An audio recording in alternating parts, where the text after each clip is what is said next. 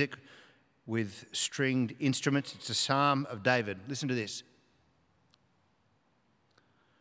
Lord, do not rebuke me in your anger or discipline me in your wrath. Have mercy on me, Lord, for I am faint. Heal me, Lord, for my bones are in anguish. My soul is in deep anguish. How long, Lord? How long? Turn, Lord, and deliver me. Save me because of your unfailing love. Among the dead, no one proclaims your name. Who proclaims your name from the grave? I am worn out from my groaning. All night long, I flood my bed with weeping and drench my couch with tears. My eyes grow weak with sorrow. They fail because of all my foes. Away from me, all you who do evil, for the Lord has heard my weeping. The Lord has heard my cry for mercy. The Lord accepts my prayer. All my enemies will be overwhelmed with shame and anguish. They will turn back and suddenly be put to shame. Now, there's obviously context there, but what a profoundly open and honest prayer. I invite you now then to grab a Bible from the end of your pews or your device. And I'd love for you to follow Habakkuk chapter 1, verse 1 to 2, verse 1.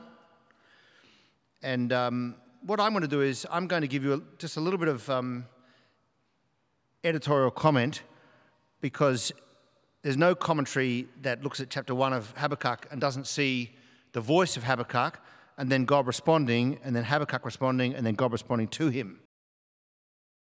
The prophet, prophecy that Habakkuk the prophet received.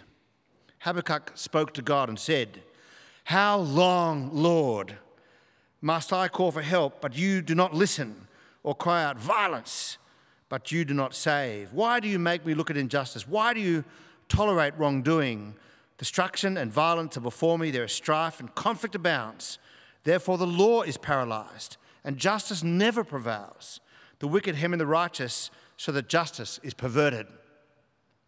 Yahweh, upon hearing this, the Lord replies, Look at the nations and watch, and be utterly amazed, for I am going to do something in your days that you would not believe, even if you were told. I am raising up the. I'm raising up the Babylonians that ruthless and impetuous people who sweep across the whole earth to seize dwelling places not their own. They are a feared and dreaded people. They are a law to themselves and promote their own honour. Their horses are swifter than leopards, fiercer than wolves at dusk. Their cavalry gallops headlong. Their horsemen come from afar. They fly like an eagle, swooping to devour. They all come intent on violence. Their hordes advance like a desert wind and gather prisoners like sand. They mock kings and scoff at rulers. They laugh at all fortified cities by building earthen ramps. They capture them. Then they sweep past like the wind and go on. Guilty people whose strength is their own God. Habakkuk then replies in verse 12 Lord, are you not from everlasting? My God, my Holy One, we will never, you will never die. You, Lord, have appointed them to execute judgment. You, my rock, have ordained them to punish. Your eyes are too pure to look on evil. You cannot tolerate wrongdoing. Why then do you tolerate the treacherous? Why are you silent while the wicked swallow up those more righteous than themselves? You have made people like the fish of the sea, like the sea creatures that have no ruler. The wicked foe pulls all of them up with hooks. He catches them in his net, he gathers them in his dragnet and so he rejoices and is glad. Therefore he sacrifices to his net and burns incense to his dragnet. For by his net he lives in luxury and enjoys the choicest food. Is he to keep on emptying his net, destroying nations without mercy? That's what he says to God, and then he, I presume, says to himself, or maybe to God, I will stand at my watch and station myself on the ramparts. I will look to see what he will say to me and what answer I'm to give to this complaint. And then the Lord replied. We'll come to that next week, a little bit today. All right, shall we pray and have a look at this text together?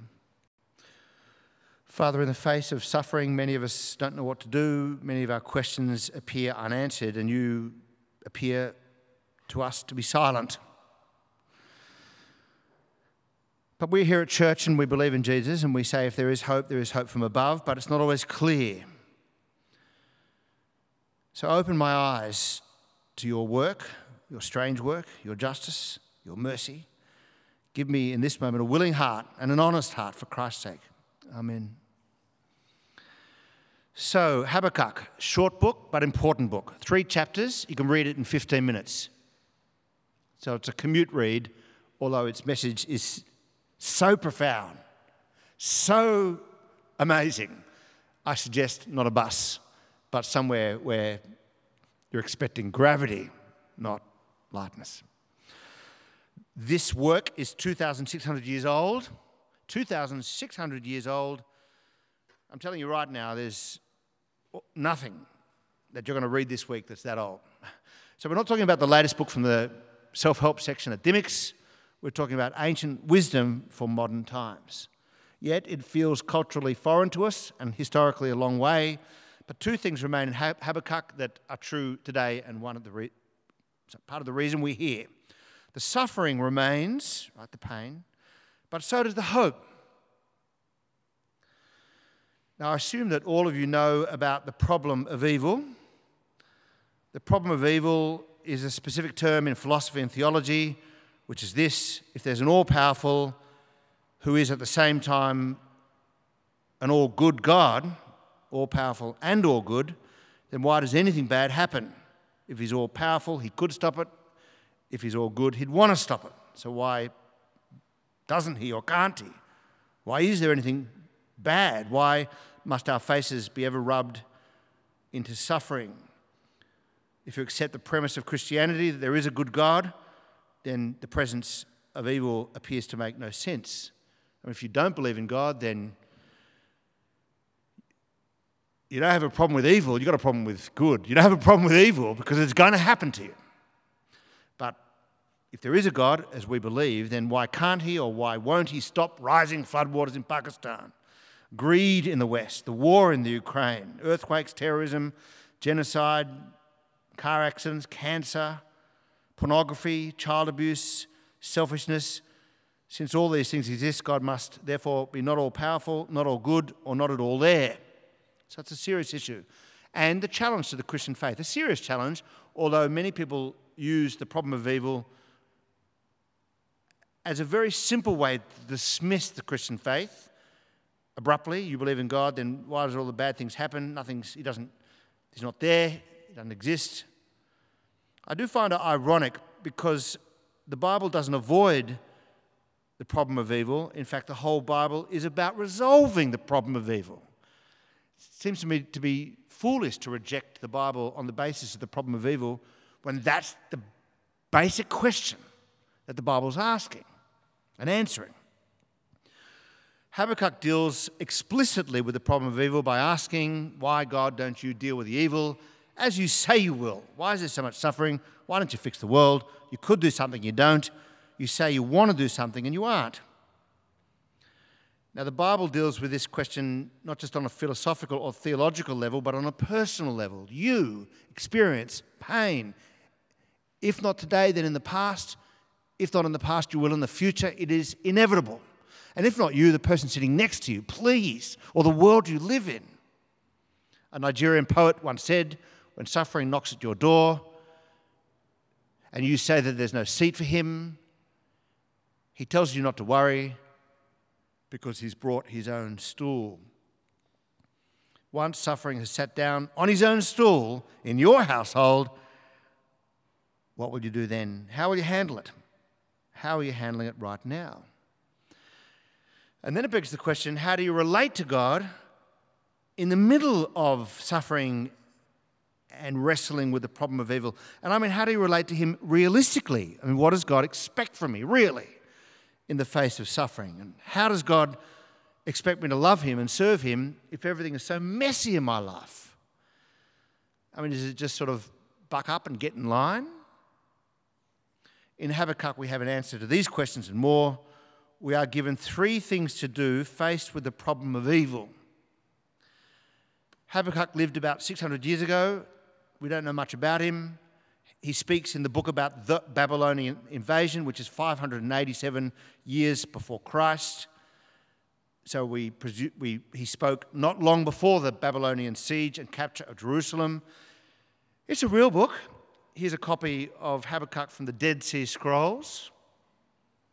It's an ancient book, and yet he spoke about real geopolitical pain, as real as what's happening in the Ukraine today. Although on the surface the same thing happened, an invading nation, we must not make the mistake of saying that what happens in Habakkuk as an immediate parallel to what's happening in the Ukraine. God had a special relationship with his people Israel and had made promises to them that if they disobey him, that a nation will come and take over. That's, that promise has not been made to the people of the Ukraine. But there are secondary implications to suffering across the book. Habakkuk looked at the problem in Judah, in southern Israel, and he saw only bloodshed and lying and people mistreating others. And he asked of God, What the Sam Hill is going on? And so he makes a response to God. The first thing you learn in Habakkuk, we've been given permission to do so by his words, is to wrestle with God. He complains to God with a robustness that many of us seem to lack. He's not afraid to speak his mind. A little bit like Job. But unlike Job, Habakkuk actually gets an answer. But like Job, the answer is not entirely satisfactory from a human point of view. A summary of these verses that were just read out to us.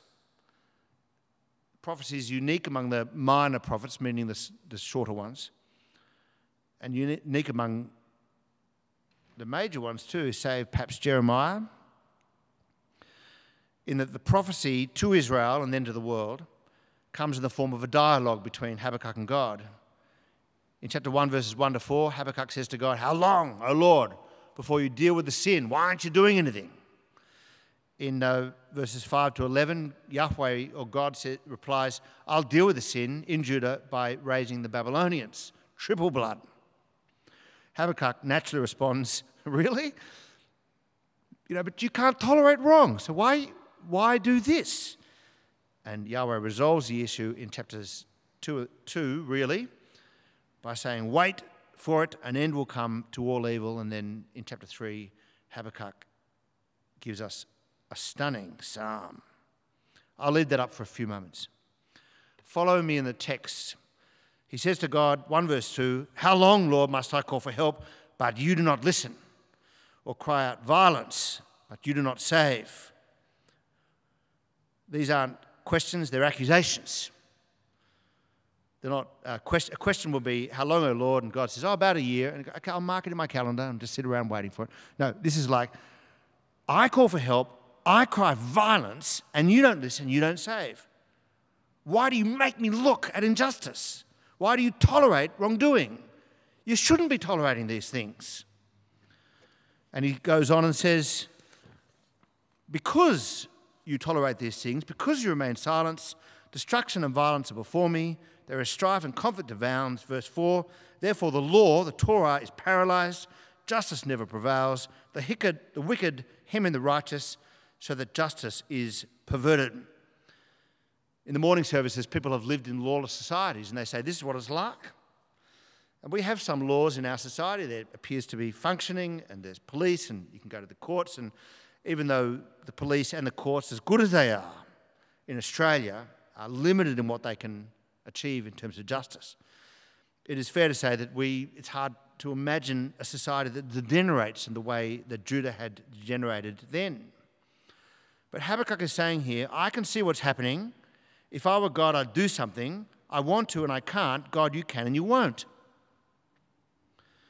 It's an unusual prayer, somewhat bold.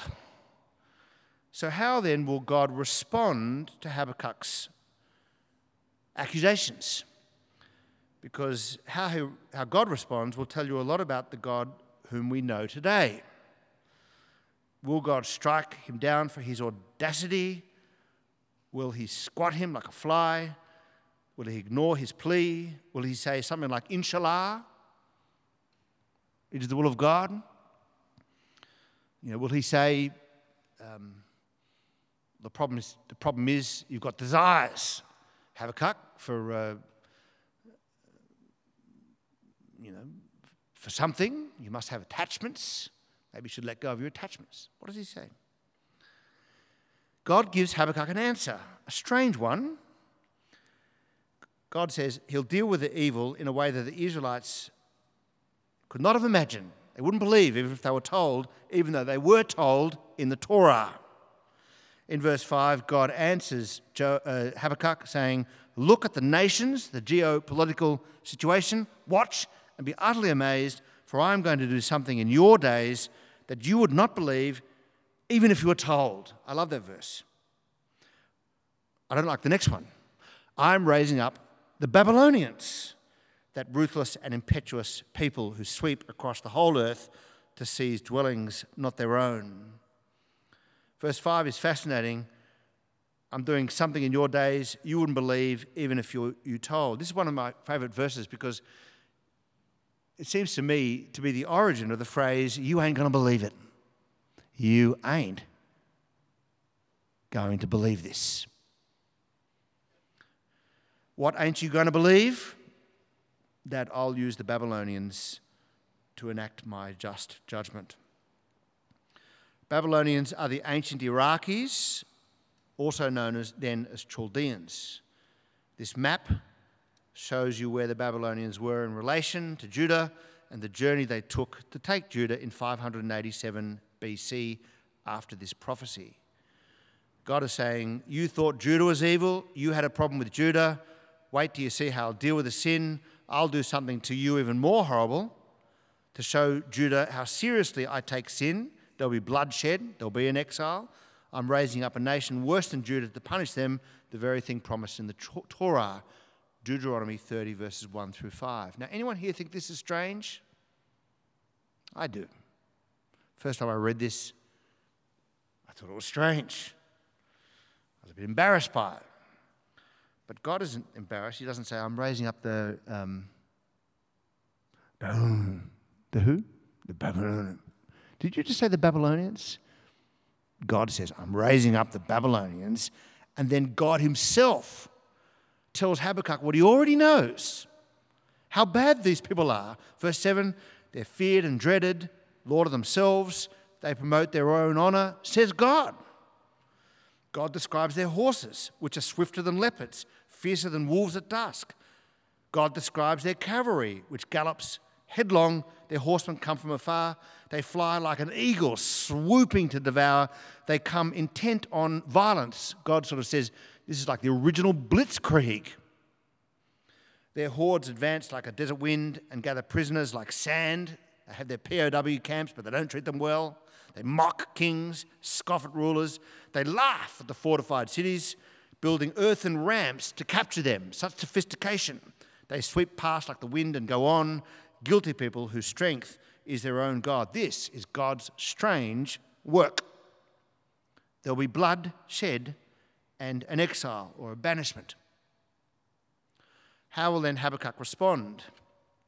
Well, what would your response be? Well, he gets a bit more cautious. Chapter 1, verse 12 Lord, are you not from everlasting? My God, my Holy One, you will never die. You, Lord, have appointed them to execute judgment.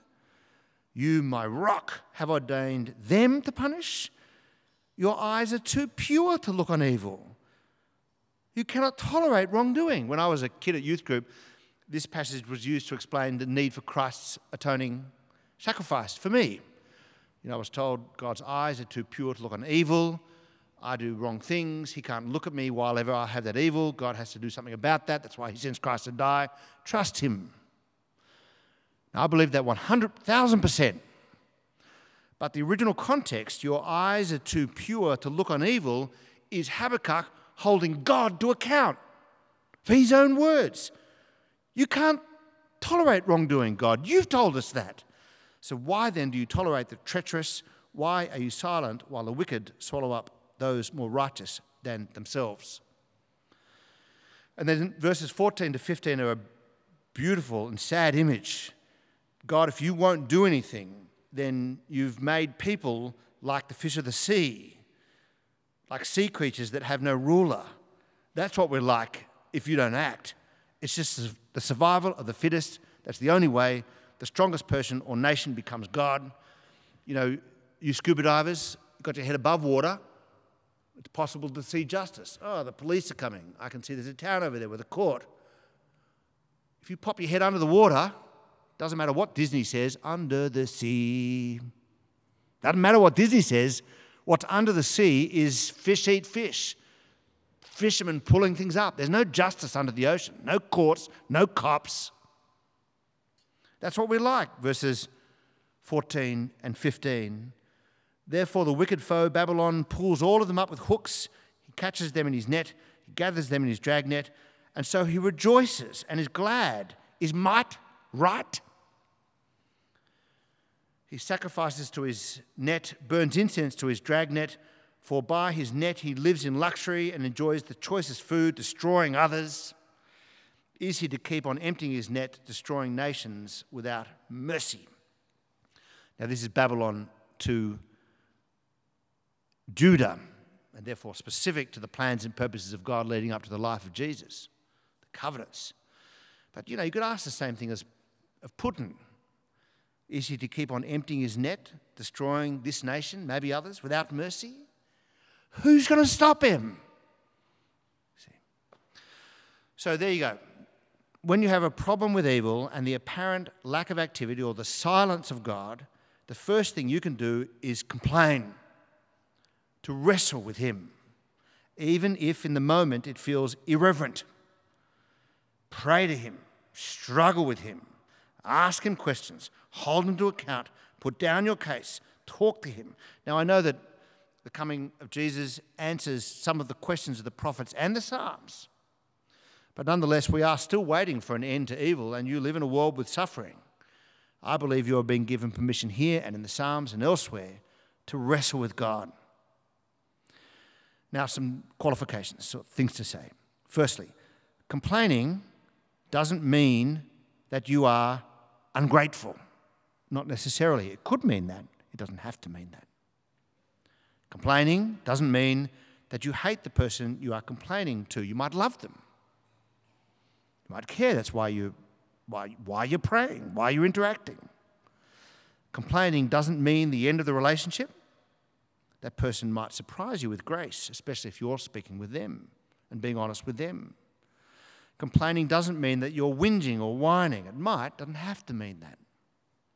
It might mean that maybe for the first time ever, you're expressing real concerns that come from your heart. Maybe you never thought you could relate to God like this. Maybe you thought God wouldn't want to listen to you. Jurgen Moltmann, in his reflection on the Psalms, for prayer, sighing, complaining, and crying out for God, not religious performances, they are realistic expressions of the abyss into which people have fallen. Realistic expressions of the abyss into which people have fallen and in which they discover their own hearts. You can gain something by your honesty with God. Three reasons to wrestle. One, you might discover His love maybe for the first time. Stay with me here. I think some of us have a low view of complaining because of the way we were brought up. When parents complain, it's the truth. When a kid complains about the parent, it's called insolence. Parents can say you treat this place like a hotel. Parents can bring a list of faults to their child and do, but it's not easy for a child to bring a list of faults to their parent. Now, there are good reasons for that. I believe that God has established an order in the world of respect and authority. But here's my hat tip to Father's Day it's not the complete picture if you're a parent, it's not the complete picture if you're a friend. A parent who loves their child does not want to squash the thoughts and feelings and struggles of a child, particularly when their child actually comes to them in the first place. A loving parent listens and absorbs. When the child says nothing, she goes numb, or he says things behind their back. Dorothy Briggs wrote this a long time ago, and I've always loved it. The child who openly expresses hostility to you actually hands you a double bouquet. First, you have reared her with enough strength to stand up for herself. She is no wilted violet. She is no wilted violet. Habakkuk is no wilted violet. And secondly, you have made him feel safe to express himself directly. Can you see this in Habakkuk? So, if your child says, I can't stand you, or I wish I had so and so as a parent, then pat yourself on the back. You've done a good job. now, you know, the book is written to parents who are reaching out in pain. Maybe it's an overstatement, but there's truth here. It's interesting that a caring God wants you to be real. That's what a loving God does. The second thing is you have precedents, and you lawyers out there and pedants have already realized that I've misspelt precedents. I think it's with an E N T S. You've got precedents. Uh, people in the Bible wrestle with God all the time. Job, for example. I find it interesting that the prophets didn't have such a low view of complaining. The Psalms is full of people complaining and exhorting God to act and calling God to account. Plenty of examples that I've put in your um, news sheet. Jeremiah 20. Oh God, you've deceived me. You lied to me. He didn't, but that's how he felt. Lamentations. In my heart, I'm disturbed. Job 7. I will complain to God in the bitterness of my soul. Psalm 6, read to us a moment ago. I am worn out from my groaning. Psalm 22 of David. My God, my God, why hast thou forsaken me?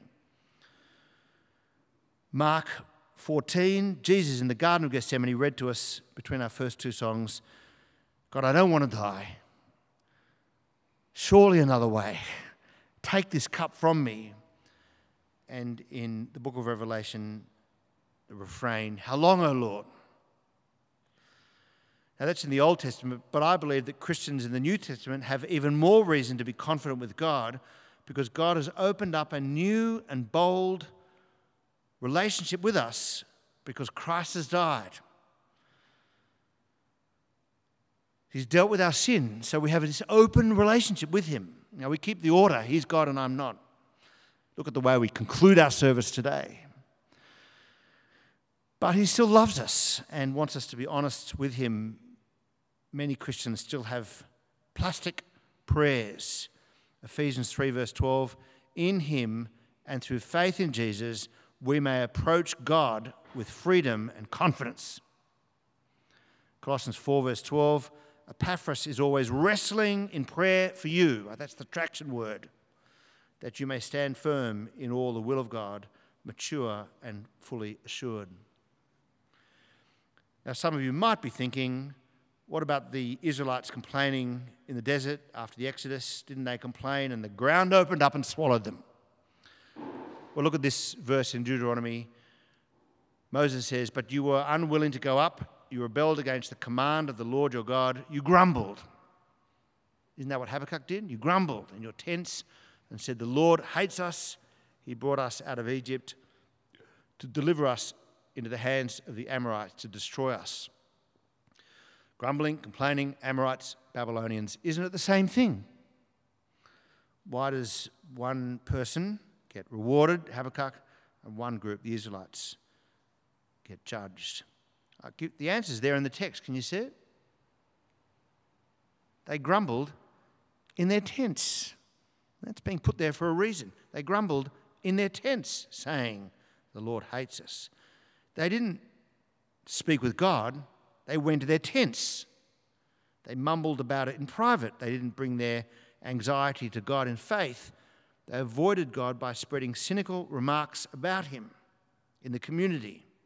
So, friends, no more grumbling in your tents. Note that Habakkuk is actually praying. He's speaking up to God in faith, not mumbling in cynicism. Mumbling is a half a complaint, no more mumbling. Full complaints, I say. We're going to sing in a moment's time. So teach my song to rise to you. So teach my song to rise to you when testing comes my way instead of in the tents. When I cannot stand, I'll fall on you. Jesus, you're my hope and stay. And the third thing you might gain if you wrestle is that you might get an answer. Um, if you don't wrestle, you won't get an answer. You'll get cliches and memes. And, you know, quite frankly, that's how you, if you're on Facebook, you just see meme after meme after meme. And in many ways, intend, just sort of positive comments intended to, I don't know what they're intended to do, but you don't have to rely on memes. You can go to God and get an answer. I don't believe you can simply hold on to cliches and grit your teeth, praying correct prayers, guessing the mind of God. That's what Job's friends did. Look what happened to them. Habakkuk has what you call an active faith in the real world, traction with God. I take it if you never complain, you'll never receive an answer, not one that satisfies, and if you do, you may get an answer. Habakkuk gets an answer. I'll deal with the problem. I'll deal with all of it. We'll come to that next week. But the answer in Habakkuk has to do with the story of Good Friday and of Easter Day, which is why this is not Old Testament versus New Testament. The answer in Habakkuk leads us to the life of Jesus and of God wrestling evil to the ground on Good Friday blood shed, an exile, a banishment of Jesus on the cross and of Jesus being raised, having dealt the final blow to evil as the victor. But Habakkuk doesn't know that. I will stand at my watch, 2 verse 1, station myself on the ramparts, legs apart, looking out. I will look to see what he will say to me and what answer I am to give to this complaint. I'm ready. Then the Lord replied, and I love, by the way, what, I, what appears to me to be an, a gentle, calm, non anxious response. Chapter 2, verse 2 Then the Lord replied, Write this down, Habakkuk. Write down the revelation and make it plain on tablets so that a herald may run with it. Write this down, send it on its way. I'm glad that he did. That's why we have this book in our hands today. What is the revelation? The answer to his complaint. 2 verse 3 the revelation awaits an appointed time, a moment in the future. It speaks of the end. It will not prove false. Though it linger, wait for it. It will certainly come and will not delay. The second thing to do is wait, but I get ahead of myself. That's next week. What is the moment in which God did something about the sin in Judah? And the answer is the Babylonian attack in 587 BC, bloodshed, and exile. What about the sin in Babylon? Well, that gets an end to the arrival of the Persians, Medes, the Medes. But what about the sin in our hearts? How does God deal with that? Well, this is the story of Jesus Christ. And in the next few sermons, I want to show you how the story of Good Friday and Easter Day is God's strange answer to the problem of evil and indeed the answer to Habakkuk's and our wrestling hearts. Page after page of the Bible is God showing us how he deals with the problem of evil. Each page uniquely gives us help. And today, the help is that we need to wrestle with God. But the story about Jesus is the story of his defeat of evil, but in the strangest way blood shed and an exile of one. Martin Luther called Jesus' death God's strange work. Habakkuk could have called the Babylonian invasion as God's strange work. God said to Habakkuk, You're not going to believe this even if you were told. And I could say of the sufficiency of the death of Jesus Christ, you ain't going to believe this even if you were told. But the first thing we learn is this in a world of pain, wrestle with God, pray to Him, traction. Ask him why. Be honest with him. He knows what you think already. Be strong with him. He's big enough to cope, and he is full of grace. Let me pray.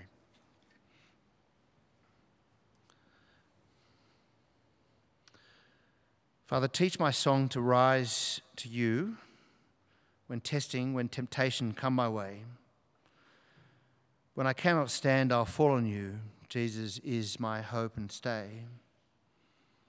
Father, we live in this world. It's a real world. It's there is genuine pain and suffering, and we want to take the permissions that are granted here and elsewhere in the Bible of total honesty with you, of pouring out our heart to you and learning again how to pray in this honest and real way. Thank you for Jesus, for his atoning sacrifice, and for making it possible to approach you with freedom and confidence. So help us to do that now, for Christ's sake. Amen.